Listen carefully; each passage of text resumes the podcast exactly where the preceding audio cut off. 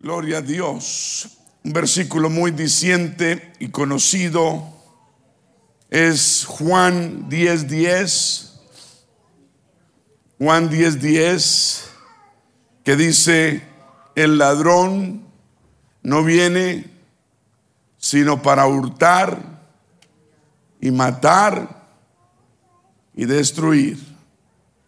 Palabras del Señor Jesús. El ladrón no viene sino para hurtar y matar y destruir. Yo he venido para que tengan vida y para que la tengan en abundancia. Ese es el deseo de Dios para ti. Ese es el deseo de Dios para nosotros. Tener vida y vida en abundancia. Tener paz, sosiego en el hogar, tranquilidad. Y no estoy hablando de dinero, porque el dinero no, el dinero, mucho dinero lo mete uno en problemas. A veces uno con menos dinero es mejor que con dinero. Estoy hablando de paz, tranquilidad. Si usted cree que el dinero le va a dar la paz, está muy equivocado. Si usted cree que el tener eh, negocios y cosas le va a dar más dolor de cabeza. Se descuida uno, le da un ataque al corazón. Pero la paz de Dios es la que satisface todo corazón. Es la paz del Señor. El gozo del Señor mi fortaleza es. Debemos ser personas que vivimos en paz y en gozo. Eso quiere decir que el Señor está en nuestro corazón. Que no vivimos como animalitos, para aquí, para allá, presionados por los viles y las deudas y las obligaciones y la vida y la suerte, no. Somos personas que estamos regidos por la misericordia, bondad, amor y bendición de Dios. Que aunque el mundo se derrumbe, somos hijos de Dios. Y Dios cuida de sus hijos. Dios bendice su pueblo. Dios se encarga de cuidarnos. Dios Dios hace lo que sea necesario por poner ángeles que acampen alrededor nuestro y nos guarda, defiende. Amén. ¿Me está escuchando? Usted tal vez quiere un millón de dólares, tal vez el Señor sabe usted qué va a hacer con ese millón de dólares. Lo primero que va a hacer es olvidarse de Él. Él no le va a dar a usted eso. Es mejor entonces aprender a querer a Dios y aprender a quedarnos, a mantenernos en el Señor. Cuando uno aprende a quedarse y a mantenerse en el Señor, entonces el Señor le puede dar cosas, cosas que no le van a hacer a uno daño. ¿Me está escuchando? Amén. Entonces, Él primero prefiere la madurez que tengamos espiritual, que seamos maduros. Porque un hijo maduro, un hijo permanece fuerte. La bendición material, por ejemplo, no lo mueve, no lo cambia, no lo transforma. ¿Ok? ¿Me está escuchando? Primero tenemos que aprender a ser, debemos aprender a que ser hijos maduros para poder estar esperando mayores bendiciones. ¿Está entendiendo? Gloria a Dios. El ladrón no viene sino para hurtar y matar y destruir. Yo he venido para que tengan vida y para que la tengan en abundancia. Tenemos que aprender a vivir en abundancia. Hay obstrucciones que nos bloquean de tener una vida saludable y sana y gozosa delante de Dios, delante de nuestros semejantes. Hay obstrucciones, por ejemplo, el estrés. Diga estrés. Estrés, no es cuatro, es tres. Estrés diario. Si usted no lo sabe manejar, lo va a enfermar. ¿Me está escuchando? No se meta en tanta cosa si, si el estrés lo, lo, lo, lo, maneja usted. No se meta en tanta cosa, en tantos compromisos, en tantas deudas.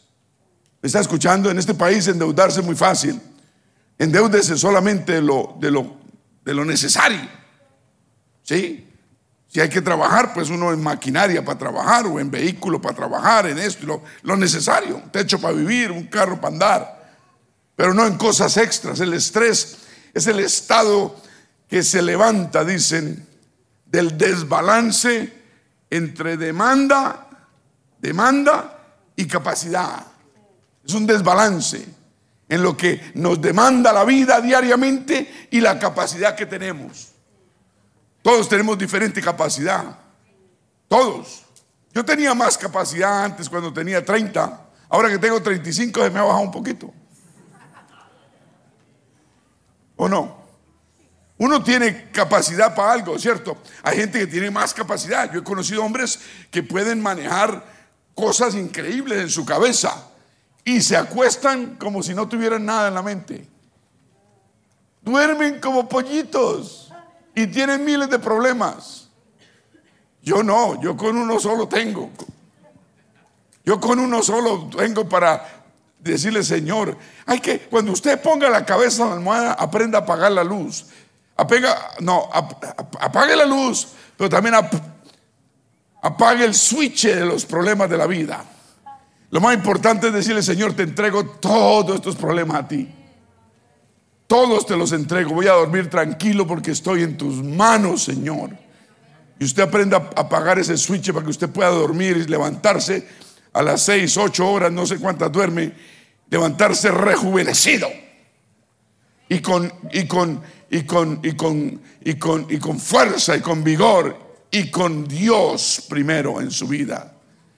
Entonces, cuidado con la demanda.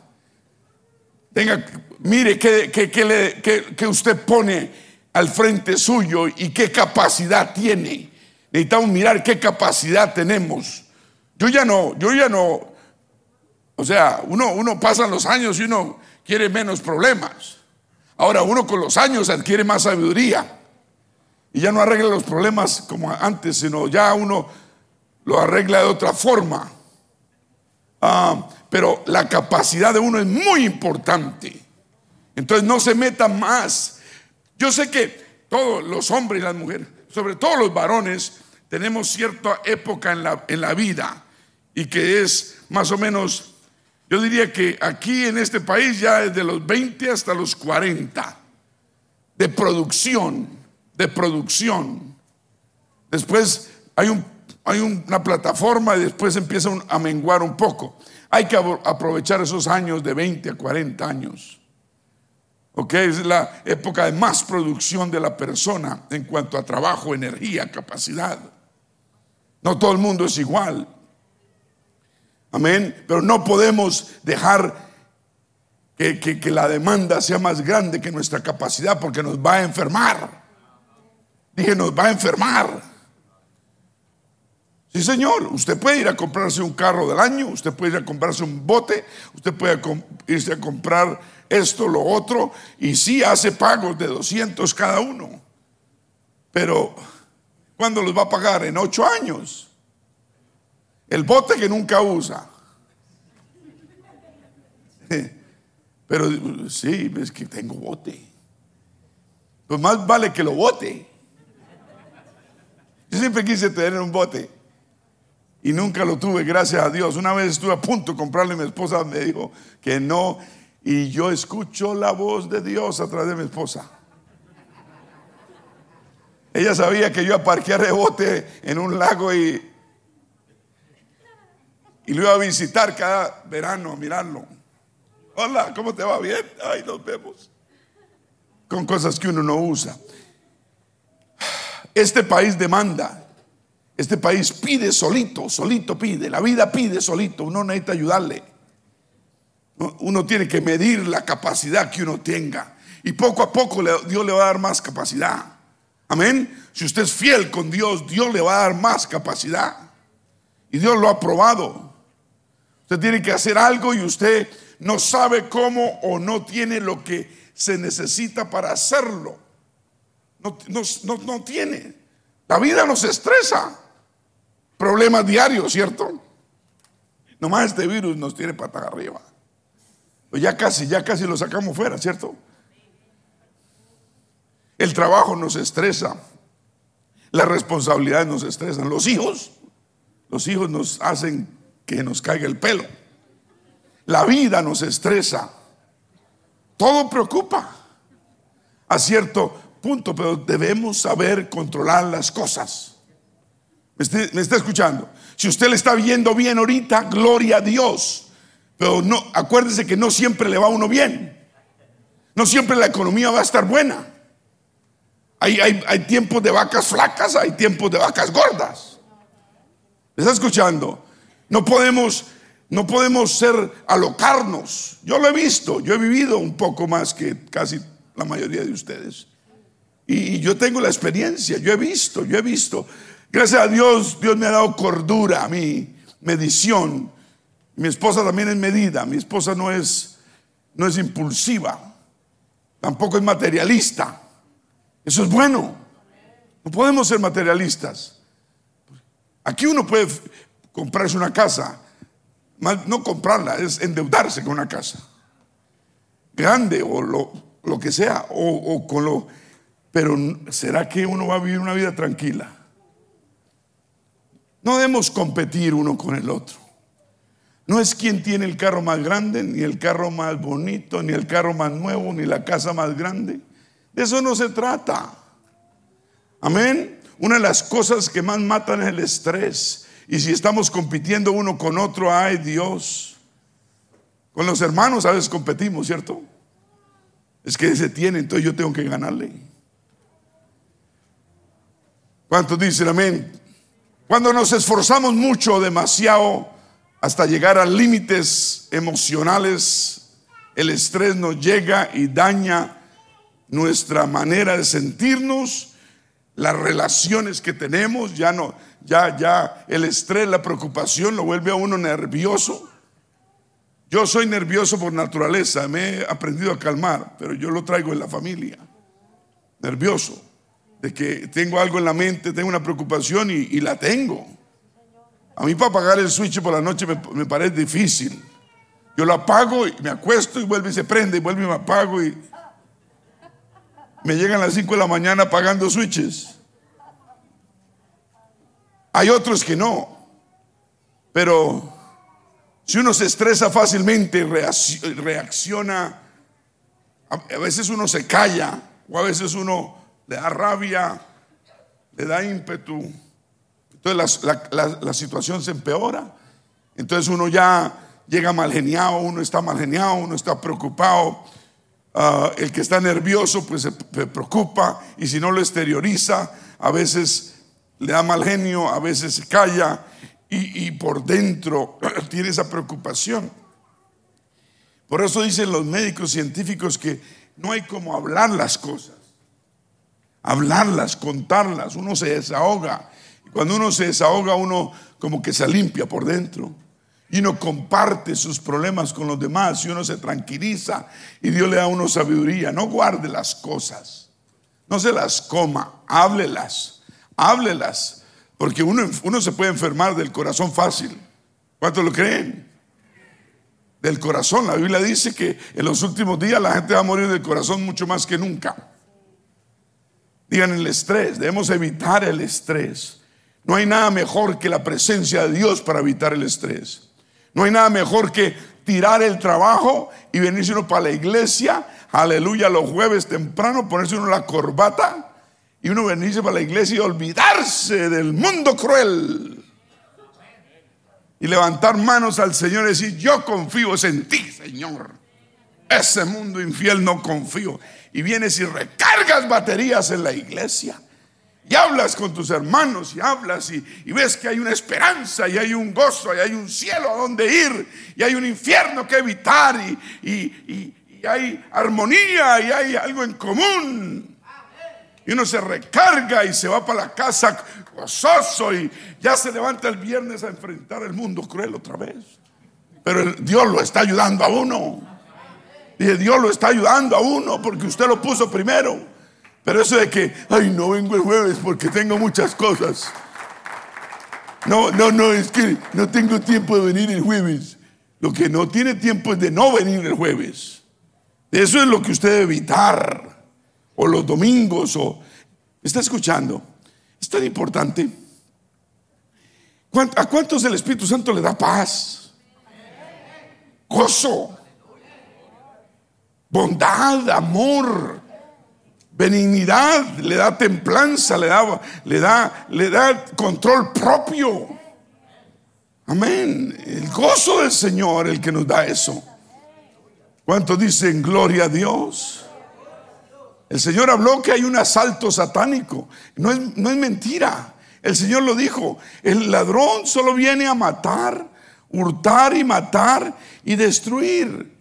O sea, en otras palabras, usted tiene dos opciones. O irse con el ladrón que solo quiere matarlo y destruirlo. O venirse conmigo para que tenga vida y vida en abundancia. Y usted dirá, no, no, ay, no, es que vivir para el Señor es muy honroso, muy honoroso. Es difícil. Mejor me quedo en la mitad. En la mitad no funciona. Dije, en la mitad no funciona. El Señor dijo, nadie puede servir a dos señores. O ama a uno y odia al otro. O ama a este y odia a este. Usted no puede estar en la mitad. Es más, si, si, uno no está con el Señor completamente, el Señor no está con uno completamente. Entonces, si usted quiere vivir así, usted lo que está viviendo del lado del ladrón, del que mata, del que, el que destruye y hurta. ¿Me está escuchando? Servir a Dios es lo más fácil que hay. El enemigo le pone en la mente a uno que es duro y es difícil. No es fácil. Lo primero que le dice, uy, hay que pagar diezmos. Yo no puedo pagar diezmos, yo no puedo. Es el, mejor, el peor error que el enemigo pone en la mente de una persona. acuérdense que es el hurta, ¿no? El que hurta. El devorador, dice la Biblia, ¿cierto? Él sabe que uno cuando tiene fe suficiente para uno honrar a Dios con su dinero, él sabe que Dios le va a ayudar a la persona. Él sabe. Y lo primero que hace es meterle a uno en la, en la mente ideas de que no funciona. Sí funciona. Dije, sí funciona.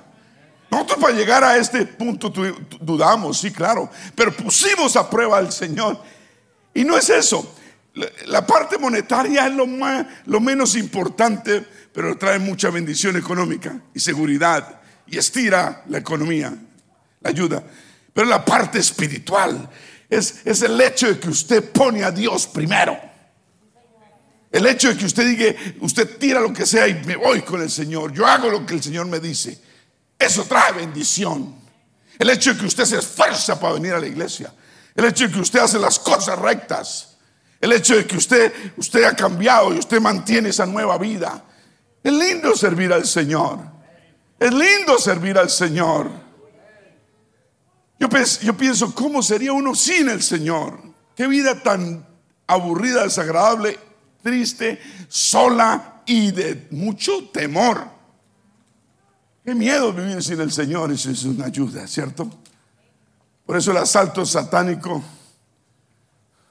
el enemigo ataca los hogares, él busca donde estamos más débiles y por ahí nos tira. Él ataca a los jóvenes, sabe la debilidad de los jóvenes. Amén. Por eso, jóvenes, cuidado con quienes andan ustedes y con quienes hablan jóvenes, jovencitas, jovencitas van a la escuela o iban a la escuela o a veces van o a veces no sé qué, o en el barrio, cuidado con, con, con, el, con los que hablan. No todo pajarraco con ojos claros y esto funciona.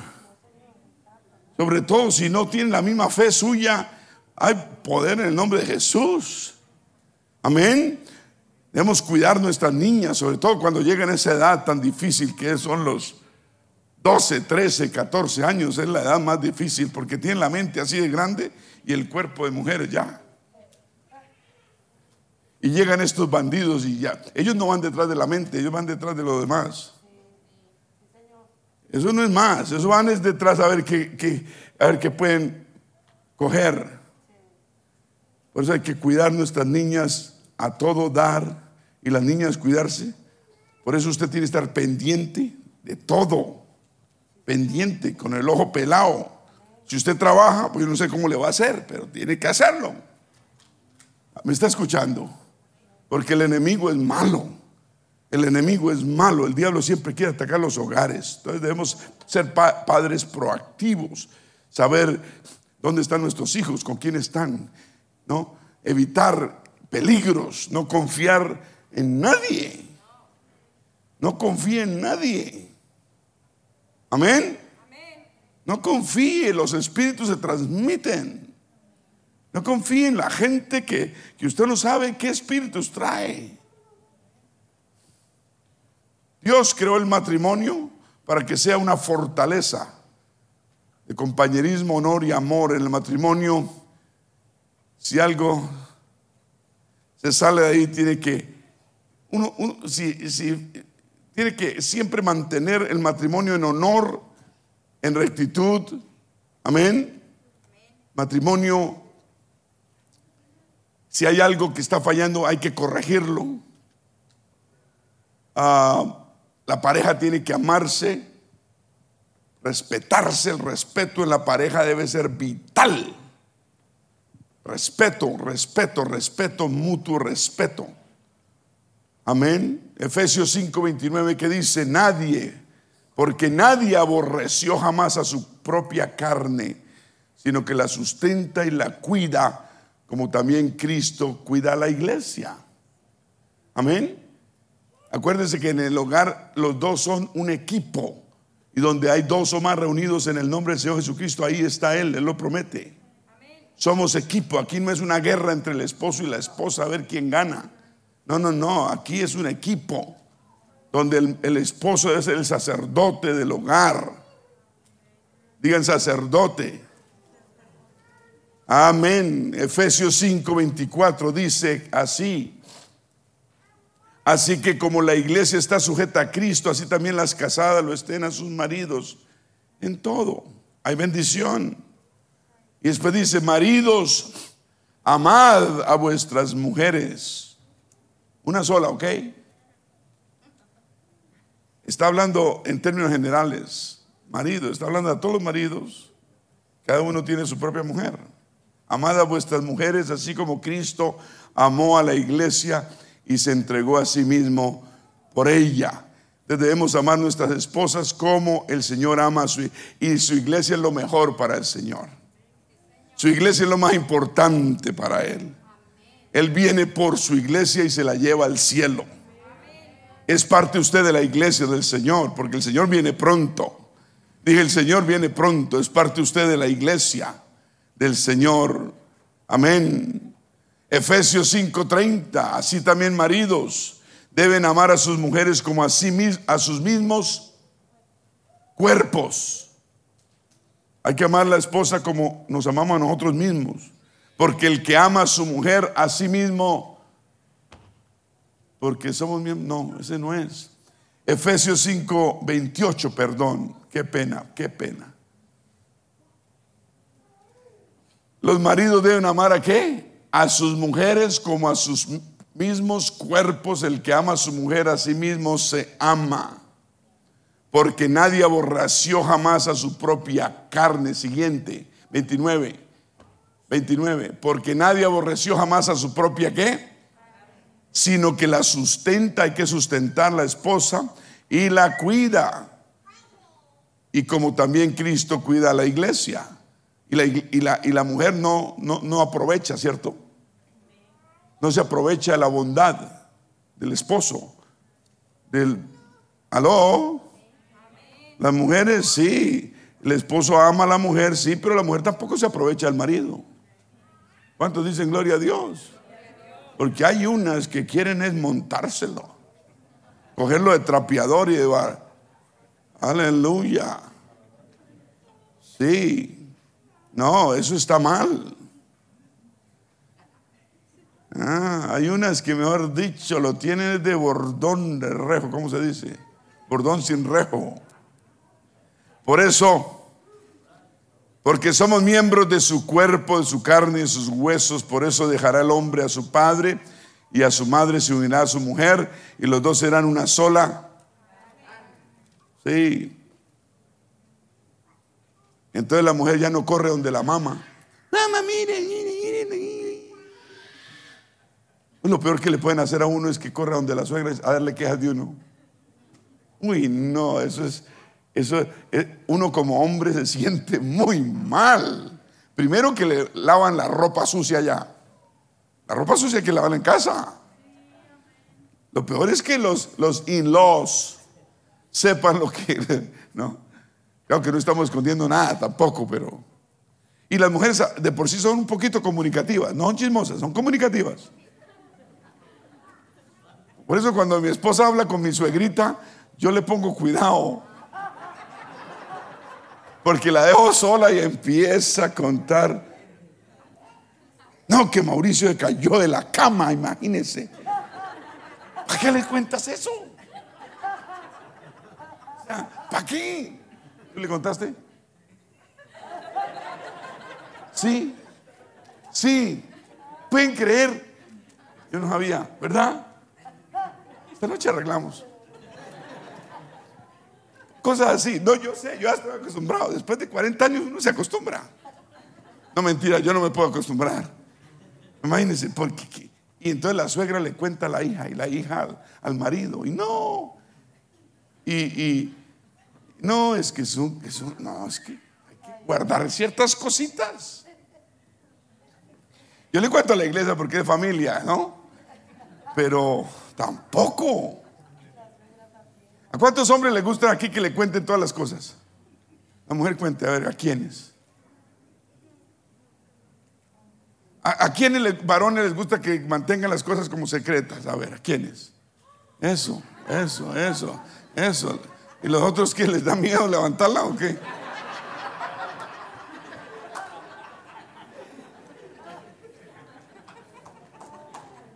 Seamos reales. Yo, yo, yo, yo, yo duré unos años para decirle a mi esposa, mira, gorda, es que a mí no todo me gusta que me lo cuenten. Yo tengo mis cosas mis privacidades. Sí, todo eso. No, pero, pero no, es que ella se crió en otro hogar, en otros. Yo, yo entiendo eso. Ellos se cuentan de todo. Se cuentan. Creo que a ella no le cuentan tanta cosa. Ella cuenta más. No, solamente por mantener la conversación. Yo le digo, yo, yo no, yo hablo del clima, hablo de esto, hablo de lo otro. Yo no tengo que hablar de las cosas privadas. En fin. Pero el que ama a su mujer a sí mismo se ama. Por eso el hombre deja a su mujer y a su, diga, deja a su padre poder, ¿no? Por eso dejará al hombre a su padre y a su madre y se unirá a su mujer, los dos serán una sola carne. Grande es este misterio, mas yo digo esto respecto de Cristo y de la iglesia. Por lo demás, cada uno de vosotros ame también a su mujer como a sí mismo. Y la mujer no se la monte al marido. Si usted tiene don de mando, que usted parece un sargento, pues bájese a soldado. Si usted tiene anhelos de capitán y de general, pues bájense unos cuantos rangos. Hay unas que andan con cinco estrellas aquí. General.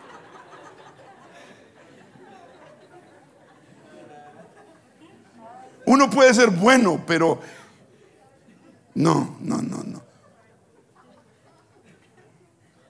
Eh, uno, no, le digo la verdad, uno de hombre tiene su orgullo. Que uno lo, lo grite, no que lo, no, eso no, eso le llega a uno al alma, eso lo destruye a uno, eso lo pone a uno mal, eso le, le, pega donde más le duele. ¿Ok? Entonces, yo sé que aquí no pasa eso, pero para que no pase. Debemos vivir unas vidas sin egoísmo, digan egoísmo. Egoísmo es la enfermedad, una de las enfermedades peores que haya. Todos digan egoísmo. Ya no soy yo, lo mío solamente, lo que a mí me interesa ahora es lo nuestro. Lo mismo en la iglesia, no podemos ser egoístas. No podemos ser egoístas. No, puede, no debe haber competencia entre nosotros. ¿Me están escuchando? El egoísmo es un problema. Filipenses 2.3 dice que no hagamos nada por contienda o por vanagloria. Antes bien con humildad estimando a cada uno de los demás como superiores a nosotros mismos. En la iglesia no debe haber egoísmo. Gracias, mamita, muy amable. Gracias. ¿Quién me la mandó? Ay, no. ¿Ah? Esmeralda. Un aplauso a Esmeralda. ¿Le gusta lo que estoy hablando, Esmeralda? Que me quiera dar agua para que siga. Siga, pastor. 1 Corintios 10, 24 dice, ninguno busque su propio bien, sino el del otro. Así debe ser nosotros, no, buscamos el, ni en la iglesia, ni en el hogar, como matrimonio, no. No buscar nuestro propio bien, sino el del otro. está escuchando? En todas partes de la iglesia es muy importante, en la escuela dominical no nos comparamos, no hay ningún maestro mejor que otro maestro. ¿Me está escuchando? No hay nadie mejor que nadie, todos somos buenos y todos somos iguales. No debe haber comparación, ni haber egoísmo, ni haber envidia. Ese espíritu de envidia hay que sacarlo. Mejor dicho, hay que no dejarlo entrar a la iglesia. En ningún nivel. Amén. No es que quién es el mejor ujier y quién es el más parecido. Es que si este ujier no recoge la ofrenda, entonces no doy diezmo. No es que a mí me gusta que dirija fulano porque es que con él sí recibo bendición. Eso es, eso, eso es egoísmo, eso es, eso es sembrar envidia, eso son tonterías, son niñeces.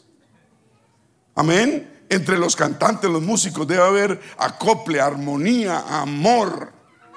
En equipo, se trabaja en equipo. Un aplauso a los cantantes músicos de la iglesia.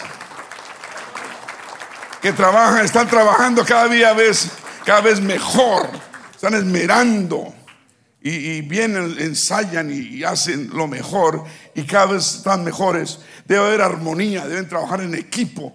Nadie es menos, nadie es más, nadie es mejor que nadie, nada de envidia, nada de, celos, eso, eso no, eso es para los niños. Una persona con el Espíritu Santo no anda en celos, ni en contiendas. Nos amamos, nos respetamos. ¿Ok? Santiago 3:16 dice, porque donde hay celos y contención, allí hay perturbación y toda clase, toda obra perversa. En la iglesia no queremos nada perverso ni ninguna perturbación. Eh, además, los celos, las contiendas, las comparaciones, los, los odios, las cosas entre hermanos perturban el movimiento del Espíritu Santo trancan la bendición. ¿Me está escuchando? ¿Qué dice Romanos 12, 15, 12? Vamos a verlo. Uno debe quererse a sí mismo, pero una cosa es uno irse al otro extremo y ser egoísta. Es que yo, yo soy el mejor, que yo lo hago mejor que cualquiera. Y si alguien lo hace mejor que yo una vez, entonces le tiro y no sé qué, y ya no quiero a esa persona. Yo he vivido eso, yo he vivido eso en el trabajo, lo vivimos tal vez en el trabajo, eh, uno lo, yo lo viví en la escuela, en la universidad, el egoísmo, el egoísmo, el egoísmo. En la iglesia no debe haber egoísmo. Romanos 15, 2, ¿qué dice? Cada uno de nosotros agrade a su prójimo en lo que es bueno para edificación. Es más fácil guardar rencor, es más difícil guardar rencores que cambiar el rencor por cariño. Usted no puede decir, ay, es que a ese lo paso, pero no lo masco. O lo masco, pero mm, se me atraganta y no lo paso. Eso, es, eso no es un espíritu de Dios. Amén. El Señor nos da, nos, debe, no debemos tener suficiente amor a través del Espíritu Santo de amar a todos. De amar a todos. Y aquí no hace Nadie las cosas mejor. Aquí lo hacemos para el Señor, no es la audiencia. Qué importante es eso, ¿cierto? No es la audiencia. Si uno lo está haciendo para el Señor, todo está bien. Todo está bien. ¿Cuántos dicen aleluya? Y, y es, ese es un tema que vende muchos libros y hay muchos libros acerca del egoísmo en la iglesia.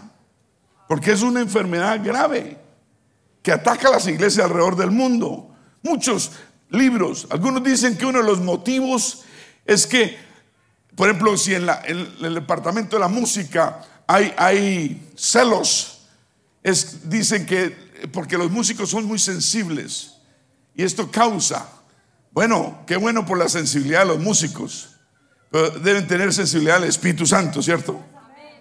¿Sí? Al Espíritu Santo. También algunos dicen que uno de los lugares más propicios para uno ser herido es en la iglesia. Hay personas que, con cualquier cosita se, se molestan. Uno tiene que aprender a tener el cuero duro. Ahora, la gente nueva hay que cuidarla, porque vienen con el cuero bien delgadito. Hay que cuidarse uno, lo que uno dice, hace, no hace, deja de hacer todo. Pero ya usted que ya lleva algunos años, usted debe tener cuero de rinoceronte. Que las flechas le rebotan. Aleluya. dice, dice, dicen eh, un estudio que hicieron importante sobre, sobre esto, los celos entre, entre, entre ministerio, el ministerio de la, de la escuela dominical, el ministerio de los sugieres, el ministerio este, el ministerio de la música, en fin. Dicen que, que, que, que una de las mayores causas de envidia es bitterness, bitterness. ¿Qué quiere decir eso? Amargura. Que uno cuando tiene todavía alguna amargura en su corazón, eso causa que uno sea envidioso. Qué increíble, ¿no? Qué increíble. Por eso tan, importante es que nos dejemos sanar la, toda amargura del corazón. Uno en el trabajo no puede ser envidioso, le va mal. Uno en la escuela no puede ser envidioso, en la casa uno puede ser envidioso, en la iglesia tampoco puede ser un envidioso. Bitterness dice, bitterness dice que una de las causas de la envidia es, la amargura, amargura de, heridas pasadas que no han sido resueltas totalmente. Por eso es tan importante resolver toda herida que, hayamos traído de atrás con el Señor totalmente. ¿Me está escuchando?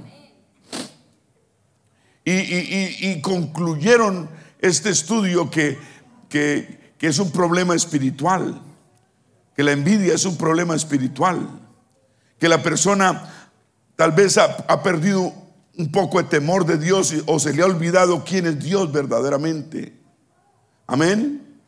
A veces, por ejemplo, ah, ah, si está los cantantes, por ejemplo, se les olvida a quién le están cantando. En vez de, cantarle a Dios, le cantan a la audiencia. Entonces se miden de acuerdo a, lo que piensan, a lo que creen. Eso es un error muy grande. Debemos cantarle al Señor. Amén. Cantarle a Dios, honrar a Dios.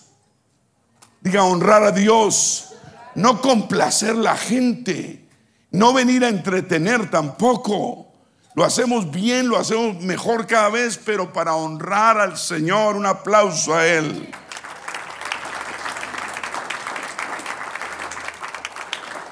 Ese estudio me causó impresión. Que dicen que, que, los, el ministerio de alabanza en las iglesias no saben verdaderamente el mensaje de la letra de las canciones. No, no, no lo saben, no lo viven. Que cantan por cantar, pero no viven la letra. ¿Me está escuchando? Y lo que ministra es el mensaje de la canción. Entonces, debemos cuando cantemos, dejemos que, nuestro, que, que la letra nos ministre el corazón.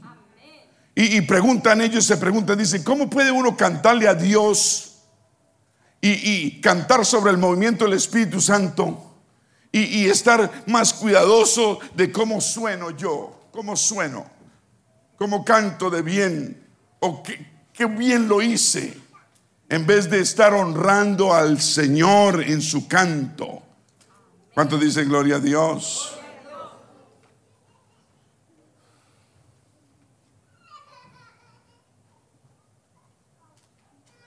Un, un, escritor sobre este tema enfáticamente dijo que, que esta condición espiritual, porque es una condición espiritual, la envidia en, en la iglesia.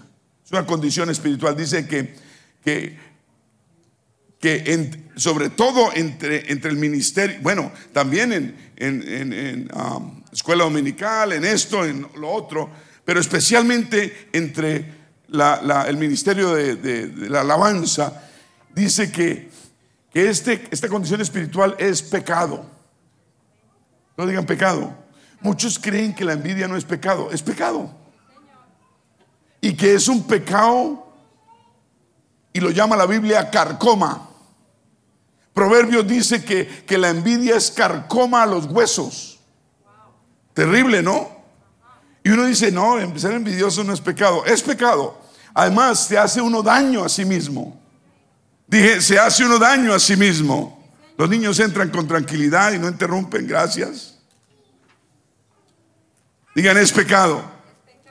Entonces no podemos estar teniendo envidia entre ujieres, entre cantantes, entre maestros de escuela dominical, entre... No, no, no, ni comparándonos, que yo lo hago mejor, que este no lo sabe hacer, que yo sí le enseño.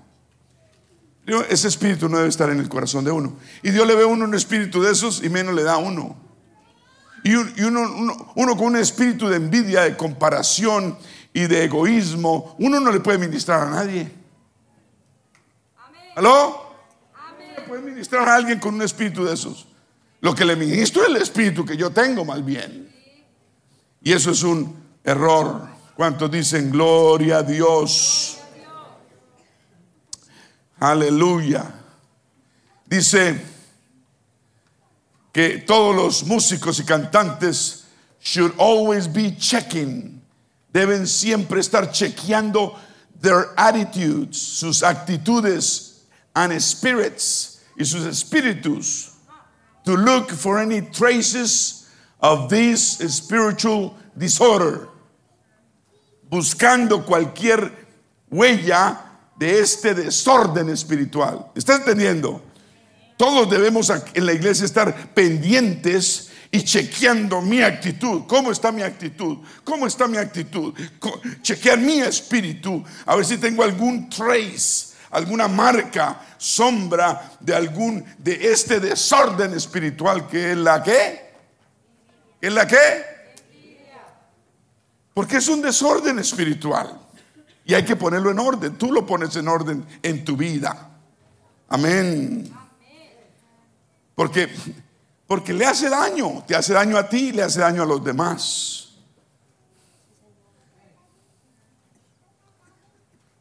Gloria a Dios. Y dice que definitivamente hinders the flow que impide el fluir del Espíritu Santo. Hinders the flow of the Spirit. ¿Me está escuchando? Un espíritu para que fluya el Espíritu Santo, para que una persona que, está enseñando con un espíritu de envidia adentro, no va, no, la unción no va a fluir. Una persona que está cantando con un espíritu de envidia, la unción no va a fluir. Una persona, un maestro que está enseñando con un espíritu de envidia, la, la unción a través de la palabra enseñada no va a fluir. Porque eso hinders, tranca. Cosas muy reales que uno no sabe. ¿Cuántos dicen gloria a Dios? Aleluya. Gloria al Señor. Dice que los coros, grandes coros y voces preciosas, ¿no? Eh, eh, músicos eh, fenomenales pueden sonar como sounding brass y tinkling cymbals. ¿Qué quiere decir eso? Como metal que resuena y címbalo que retiñe. Yo puedo ser, a mí me gusta mucho el saxofón, ¿no? Yo puedo ser un saxofonista impresionante, pero si tengo un espíritu de envidia, cada vez que lo toco y puedo tocarlo lo mejor, no va a fluir. Voy a sonar como un sounding brass, como un metal que resuena o un tinkling cymbal, que es un címbalo que retiñe. Ahí va a ser una... y uno esperando que el pueblo de Dios se levante y reciba bendición, no va a recibir bendición. Porque hay un espíritu que está trancando esa bendición. Un, aplauso, al Señor. Primera Corintios 13.1. Primera Corintios 13.1. Dice, si yo hablase en lenguas, en lenguas humanas y angélicas, y no tengo amor, vengo a ser como metal que resuena y, o címbalo que retiñe. ¿Me está escuchando? ¿Me está escuchando? Y si tuviese profecía y entendiese todos los misterios y toda ciencia, y si tuviese toda la fe de tal manera que trasladase los montes, y no tengo amor, nada soy. Si apartase todos mis bienes para dar a comer a los pobres y entregase mi cuerpo para ser quemado y no tengo amor, de nada me sirve. Wow. Nada lo que hagamos vale si no tenemos amor. El amor es sufrido, es benigno, no tiene envidia, no es alcancioso, no se envanece, no hace nada indebido, no busca lo suyo. Digan egoísmo, no se irrita, no guarda rencor. Nosotros como hijos de Dios con el Espíritu Santo no debemos guardar rencores. No debemos guardar rencores. No se goza de la injusticia, mas se goza de la verdad. Todo lo sufre, todo lo crece, cree, todo lo espera, todo lo... Aleluya, todo lo soporta. ¿Cuántos dicen amén? Gloria a Dios. Y dice, dicen, concluyendo ellos, dicen que el mandato que se da para esta clase de sentimientos es de confesarlo a otra persona, confesárselo a alguien de corazón y pedirle perdón a Dios para que lo saquemos de nuestro corazón. ¿Me está escuchando? Antes de que nos haga más daño a nosotros y a los demás. Porque uno afecta a sus hijos. Todo espíritu que uno tiene afecta a sus hijos. Un espíritu bueno los afecta para bien, un espíritu malo los afecta para mal. ¿Cuántos dicen gloria a Dios? Aleluya. También dicen que la falta de, perder temor de Dios es, dice que es muy seria y, ah, y no está hablando de tenerle miedo a Dios, usted sabe, es, falta de reverencia, ¿no? De lo que es el, el creador, el Dios de la gloria y el que está a cargo de todo, ¿cierto? No, nosotros no estamos a cargo de nada, es el Señor. Entonces no podemos nunca perder esa reverencia y respeto por Dios. Aleluya. No podemos caer en ese en ese, esa trampa de, estar más preocupados por nuestros propios triunfos y, y logros. Porque es algo que insulta a Dios, dicen. Estar pensando en nosotros mismos. Oh, yo quiero lograr esto yo quiero lograr lo otro. Mira, yo he visto predicadores que son supremamente efectivos, esto y lo otro, pero al fin del día eso no sirve para nada. Yo sé el que gloria. Y si ellos se glorían por ellos mismos, por lo que hacen, es un problema de ellos. Y así como lo hacen bien ahorita, mañana Dios les quita la voz y no pueden ni hacerlo está escuchando? Uno no puede gloriarse. Uno se gloria por lo que Dios hace a través de uno y ya, y se acabó. Y la gloria es para el Señor y se olvidó. Porque si no, uno vive alimentándose de eso. Alimentándose del aplauso de los demás. Además, los hermanos no, no lo aplauden al pastor. Los hermanos aplauden la palabra de Dios expuesta. La verdad que, se, que está predicando. ¿Cierto? Es un error uno decir, ah, me está. yo soy muy elocuente. Métase de político entonces. ¿Cuántos dicen gloria a Dios? Aleluya. Entonces no tenemos, no debemos buscar nuestro, nuestra ganancia personal. Personal, gloria a Dios. Ah, y hablaron algo interesante que, no pude dejar de, verlo. Y de, de los deadly, deadly, digan deadly, de los hábitos, de deadly habits, de los hábitos mortales, de grandes ineffective. ¿Cómo se traduce eso? Highly ineffective worship leaders. Los, los, los hábitos mortales de, de, de, de líderes de alabanza que no son nada efectivos. ¿Está escuchando? Son muy buenos, pero no son efectivos.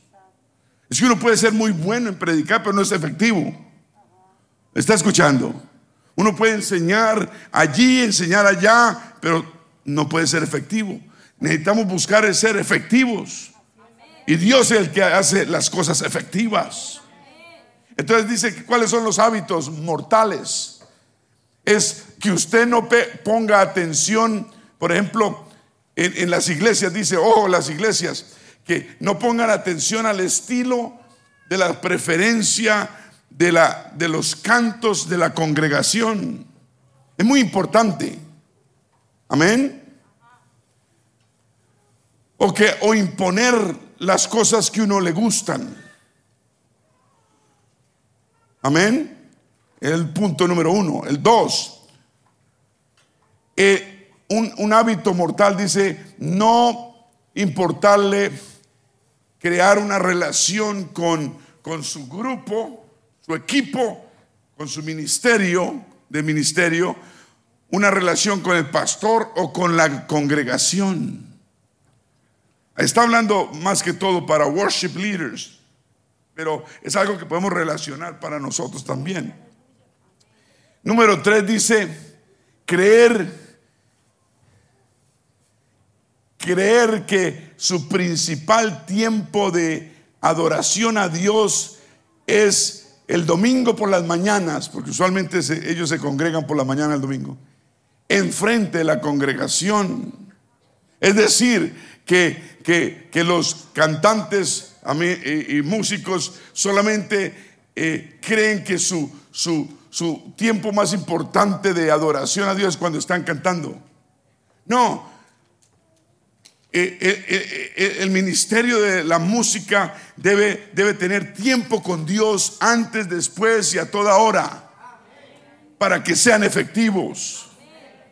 Debe haber algo, debe, esa unción. Usted puede hacerlo profesionalmente porque usted tanto hacerlo, usted lo hace.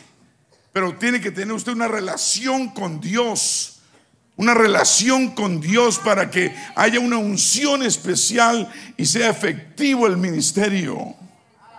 ¿Cuántos dicen gloria a Dios? Una relación con Dios. Cada minuto del día. Amén. Aleluya. Y, dicen, dicen que si, si, el músico, el cantante no tiene una relación con Dios por falta de, de, hablar con el Señor, de, tener, de, orar, eh, entonces, ¿cómo va a poder ministrar? Y dice, estamos engañando nosotros mismos si pensamos que uno puede lead people into deep, llevar al pueblo a una más profunda e íntima adoración si uno nunca la practica. Wow, qué verdad, ¿no? ¿Se está escuchando? If we never practice it ourselves. Eh, algunos dicen, dicen ellos, dicen, no, usted puede decir que está muy ocupado. Diga, busy, busy. Diga, busy, busy. Sí, uno está ocupado para todo, uno tiene que sacar tiempo para, dicen ellos, para los hijos, para la esposa, para el esposo, para, para tomar café, para esto, para el trabajo, para el internet. Entonces nosotros también debemos sacar tiempo para tener una, mantener una relación con Dios personal. ¿Cuántos dicen gloria a Dios? Y entre más cerquita estamos del Señor, amamos a todo el mundo. ¿O no? Usted cuando le pega una orada y una moqueada allá en ese cuarto de oración, usted sale a besuquear a todo el mundo. Y pasa un carnal por el lado suyo y usted lo va a abrazar y el carnal dice, no, no, no me abraza. No entiende, no entiende que usted está elevado. Necesitamos más gente elevada en la iglesia.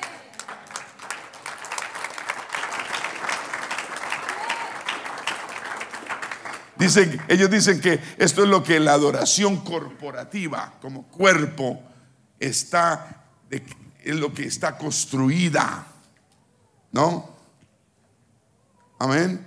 Dice que es la unión de nuestros corazones con el corazón de Dios. Y necesitamos, dice, necesitamos asegurarnos que esto está pasando, que esto está sucediendo antes de que usted se ponga al frente de la gente. Dice, you need to make sure that this is happening or is happening for you before you get up in front of people. Entonces debe asegurarse, debemos asegurarnos que nos hemos conectado con el corazón, con Dios. O si no, una maestra va a dar su clase, un maestro va a dar su clase, no está conectado, da su clase y la da porque se la sabe ya y la da por darla. Y después dice, ¿será que la dice bien? No, yo no lo hice bien. No, no lo hice bien, no, eso. Entonces va a creer lo que no es. Y el enemigo viene y le dice, no, usted no lo hizo bien. Pero no importa, nadie se dio cuenta. Sígalo haciendo. ¿Me está escuchando? Entonces, no, no, yo voy a hacer mejor la próxima vez, no voy a hacer mejor. Y no, y no, no saca tiempo para tener una, un acercamiento con Dios, leer la Biblia, analizarla. ¿Me está escuchando? Es bien importante. No es la horadita de cinco minutos y ya dice, uy, no. A veces cinco minutos son, suficientes, pero, pero cuando usted derrama moco tendido y usted habla con el corazón con Dios y se arrepiente, ¿Usted no ha notado que el arrepentimiento lo trae cerquita a Dios? Si no me cree, pruébelo, pruébelo. La próxima vez que entre el cuarto de oración, arrepiéntase con Dios. ¿De qué, pastor? Pues yo no sé. De lo que sea. Pídale perdón. Él sabe. Y, y dígalo de corazón y verá usted cómo sale de ese cuarto de oración diferente. Pídale perdón a Dios. Pídale perdón, pídale perdón y verá usted sale diferente. ¿Me está escuchando? Ojalá usted lo ponga por prueba, hágalo. Amén. Estoy hablando de hábitos mortales, ¿cierto? El cuarto es pensar que su ministerio es el ministerio más importante de toda la iglesia. Es un hábito mortal. Amén. Por ejemplo, la música es importante, pero uno puede vivir sin música. Las iglesias en China no tienen música, no tienen nada, nada, nada de música, porque es prohibido y trabajan bajo tierra, escondidos, ah, y funcionan bien. En otras palabras, uno debe tener un, un espíritu de que yo no soy indispensable, pero Dios me puede usar con el espíritu correcto. Y Dios quiere usarnos, hermanos. ¿Cuántos dicen gloria a Dios?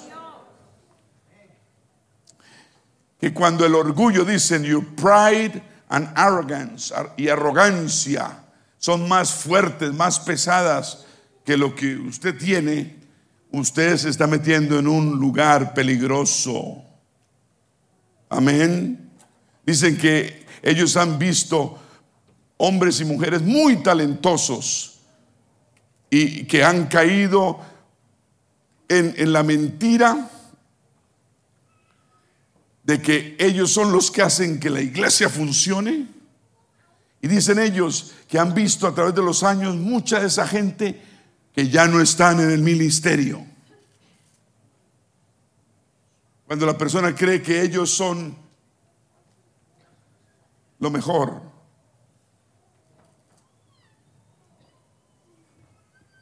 La hermana Hernández me estaba preguntando del G12. ¿G12 era?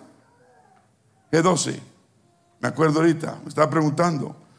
Me dijo que la, que la iglesia que ella iba descubrió que creían y practicaban el G12, que estaba triste.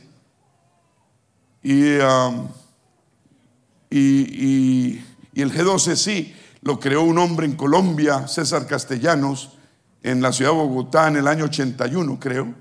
Empezó en una casita, poquitos, y hizo una mega church en Bogotá, después en Colombia, y después la propagó por todo el mundo, y, y puso un sistema de 12, y es como una pirámide, sistema piramidal, ¿no? Que uno arriba y los demás abajo, y una cantidad de cosas y, manipulaciones y, usan a la gente, la abusan eh, terriblemente. Hay mucha literatura sobre eso y se ha regado por Estados Unidos y por todo el mundo ese concepto piramidal que, del G12, eh, que Dios no está detrás de eso. ¿Cuántos dicen amén? La gloria debe ser para el Señor 100%. Y este hombre, este hombre, César Castellanos, cuando sale a una plataforma, eh, igual que Benny no sé si usted conoce a Benny ¿no? Y, sale y tienen que hacerle luces y esto como si se hubiera parecido quién sabe quién, El Salvador, ¿no? Y está más grande su, su orgullo arrogancia que, que ha perdido todo lo que y perdió, seguro empezó bien, porque él tenía un, un, canal radial y uno cuando estaba en el tráfico, yo venía del trabajo en el tráfico en Bogotá a las 7, 8, 9 de la noche y uno prendía y oía a César Castellanos predicar y enseñar y enseñaba cosas más o menos buenas en esa época, en el 80, 80, 81. Debemos guardar el corazón. Debemos guardar el corazón, no debemos dejar que el enemigo que solo viene a robar, matar y destruir nos dañe. ¿Cuántos dicen amén? Que todo lo que hagamos en la iglesia sea para el bien y para servir la congregación. Ese debe ser nuestro meta, servirlos. Nosotros somos siervos para la congregación, servir, ministrar, ayudar, bendecir. Debemos cuidar nuestro espíritu, cuidar nuestra actitud, que nada lo dañe y si hay algo dentro de nosotros, sacarlo y limpiarnos de toda mala situación. ¿Cuántos dicen gloria a Dios? Aleluya. Cinco dice que volverse uno celoso de alguien que tal vez sea más talentoso que uno es un problema grave. Y preguntaba, ¿cómo, ¿cómo yo enfrento? How do I deal with jealousy that rises up in me, que se levanta en mí? ¿Cómo yo? Dice, uno debe aprender a celebrar, celebrar a la persona. Si hay alguien, si hay un maestro mejor que usted, hermano maestro de escuela dominical, si hay un maestro mejor que usted, alguien mejor que usted o lo que sea, usted celebre a esa persona. Celébrela. En vez de compararla con usted, no la compare. Usted es un maestro con su estilo. Dios lo usa a usted de una forma. Dios usa a esa persona de la otra. Ambos son importantes. Es como en la prédica. uno puede ponerse a copiar predicaciones y, o, predicadores. No, Dios usa a la persona de acuerdo como la persona se deje usar. Entonces no nos comparemos, no nos comparemos unos con el otro. Así se puede quitar uno ese espíritu. Ah, dicen que es el secreto para evadir la, los celos. Digan todos celos celebre a la persona. Dígale, hola, qué bueno. Pero dígalo con corazón, no lo diga, ¿no? Hipócritamente. Celebre, diga, qué bueno. Qué bueno que en la iglesia tenemos un maestro, vea, que sabe Biblia, vea. nos va a ayudar a los hijos. Vea, oh, vea, ahora tenemos en la iglesia una persona que sabe tocar esto, nos va a bendecir a todos. No importa si toca el instrumento que yo toco. Va esta persona que sabe cantar, nos va a bendecir a todos. No, no, no veamos las personas como, como un reto, como una comparación, como... No, así no vamos a llegar a ninguna parte. Amén. Gloria a Dios. Entonces, alegrémonos por los dones que Dios le ha dado a los demás. Número 6. Es un error parar de crecer en nuestra relación con el Señor y dejar que el pecado esté en nuestra vida. Si nosotros tenemos por ahí errores, cosas que hacemos y que no queremos ni siquiera hacer y las hacemos, eso es pecado. Debemos sacarlo y debemos cambiar. ¿Cuántos dicen amén? Dicen que cuando uno para de crecer en su, en su relación personal y vital con el Señor Jesús, empieza uno a abrir la puerta al enemigo. Amén. Dios dice, Dios creó, nos creó como seres espirituales en nuestra relación Dice, o, estamos con Él o estamos con el enemigo. Es muy cierto. Debemos ser responsables, digan responsables.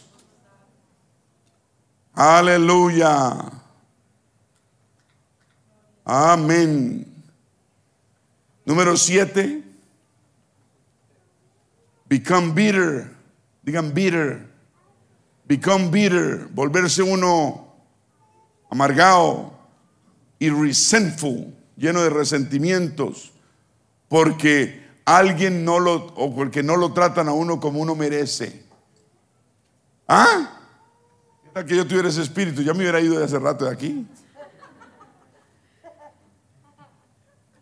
Sí. o mi esposa. Uno no se puede volver bitter, amargado y, y resentful, lleno de resentimientos, porque porque no lo tratan como un rey. Es que el único rey es el Señor. Todos somos siervos del Señor.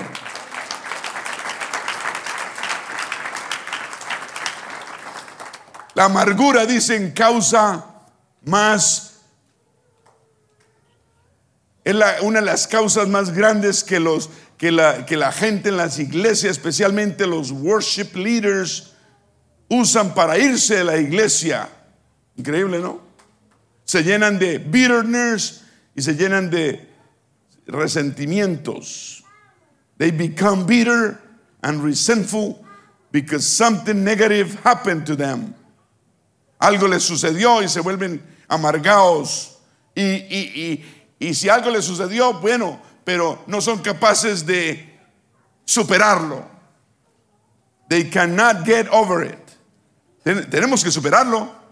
Si usted a alguien le hace algo, un feo o lo que sea, supérelo. Y supérelo.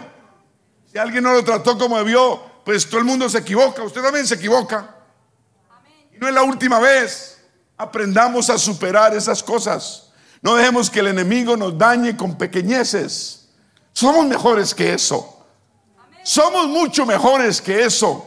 Que apegarnos de tonterías y cosas pequeñitas. Eso es lo que el enemigo quiere pero no lo va a lograr. ¿Cuántos dicen amén? Un aplauso al que vive, aleluya. Gloria a Dios.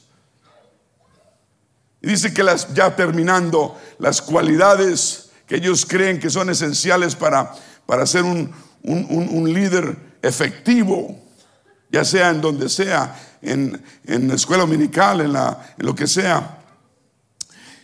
Amar a Dios con todo tu corazón, toda tu alma y toda tu mente y todas tus fuerzas.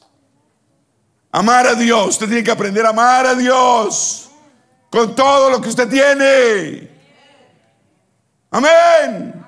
Deuteronomio 6:5. Amar a Dios con todo su corazón, con toda su alma, mente y fuerza. Número dos, tenga una vida espiritual profunda. Amén. Tenga una vida espiritual de oración profunda. Profunda. Número tres, siga la dirección del Espíritu Santo. Aló. No siga la dirección de su mente y de su carne. La mente y la carne quiere odiar, quiere hacer esto, quiere despreciar, quiere comparar, quiere sentir esto y lo otro. No, siga la dirección del Espíritu Santo. Amén. Trate de entender las necesidades de cada persona en la congregación. Todos somos diferentes, todos tenemos diferentes necesidades. Amén. Número 5. Tenga la habilidad de conectarse con, conectar la iglesia o el pueblo con Dios. Especialmente los cantantes y los músicos. Tener, ese, ese, tener ese, esa habilidad y ser ese vaso de conexión con el del pueblo con Dios. Amén. Vivir una vida santa. Digan vida santa. Una vida santa, muy importante, necesario. Perfectamente, sí Señor, no a medias. Eso le está quitando unción a su vida y, se la va a quitar del todo. Y último dice, nunca llame la atención para usted mismo pero céntrese, focus, centre todo su corazón en el Señor. Amén. Nunca busque atención personal, sino céntrese en el corazón de Dios. Vamos a ponernos de pie.